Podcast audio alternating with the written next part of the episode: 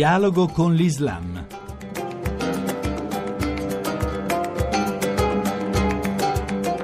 Bentornati all'ascolto di Dialogo con l'Islam da Riccardo Cristiano. Recentemente il professor Franco Rizzi, segretario generale di Unimed, l'Università per il Mediterraneo, ha pubblicato per Castelvecchi un volume a cavallo tra romanzo e saggistica. Si intitola Storia di uno jihadista. Professor Franco Rizzi, di solito il percorso formativo di uno jihadista viene ritenuto assimilabile alla moschea. Ecco, nel suo libro invece si ha una impressione, una rappresentazione, una raffigurazione diversa. Va detto che il processo di radicalizzazione e, quindi da un'altra parte il processo, il proselitismo non viene fatto soltanto in moschea.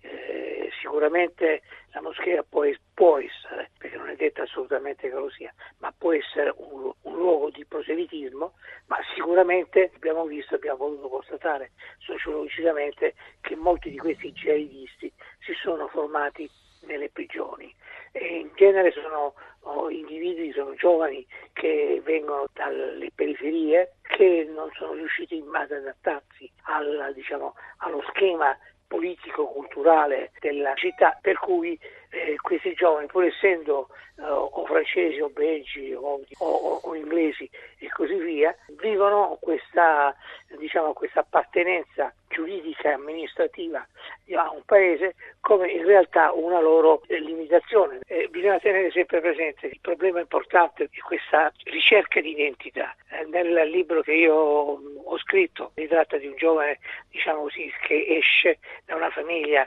borghese, lui stesso è, è laureato, eppure si pone il problema eh, della sua identità. Chi è? Cosa significa essere musulmani?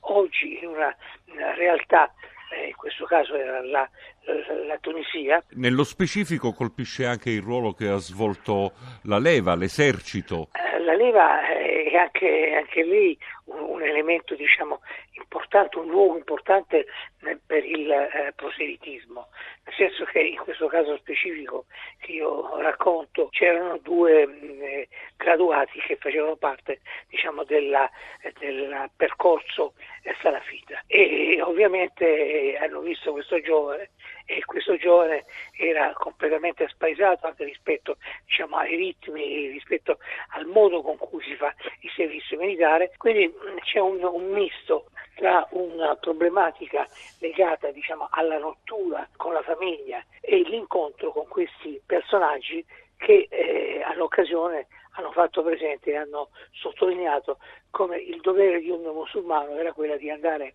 a, ad aiutare l'organizzazione del califfato. Parlando in termini sociali, l'aspetto che colpisce di più del suo libro è l'idea che forse siamo al cospetto di una islamizzazione del radicalismo, dell'essere contro. Questo processo sarà un processo abbastanza complesso. Lo stesso arretramento che secondo me ormai eh, si può constatare che l'ISIS sta facendo sul eh, terreno di, di, di guerra, eh, sembra che abbia perso circa il 15% dei, del territorio che aveva conquistato. Questo fatto probabilmente determinerà un'attività come una bomba a grappolo. Le, le paure che si sono registrate un po' in tutte le capitali derivano dal fatto che mh, mm, ci possono essere delle azioni eh, di violenza delle azioni di violenza che ovviamente non, non necessariamente sono guidate da una macchina eh, esterna, ma eh, fanno capo diciamo, ai lupi solitari, possiamo dire. Ecco. Grazie per essere stati con noi sin qui. Chi vuole può trovarci anche su internet all'indirizzo dialogoconlislam.rai.it. Appuntamento a domenica prossima.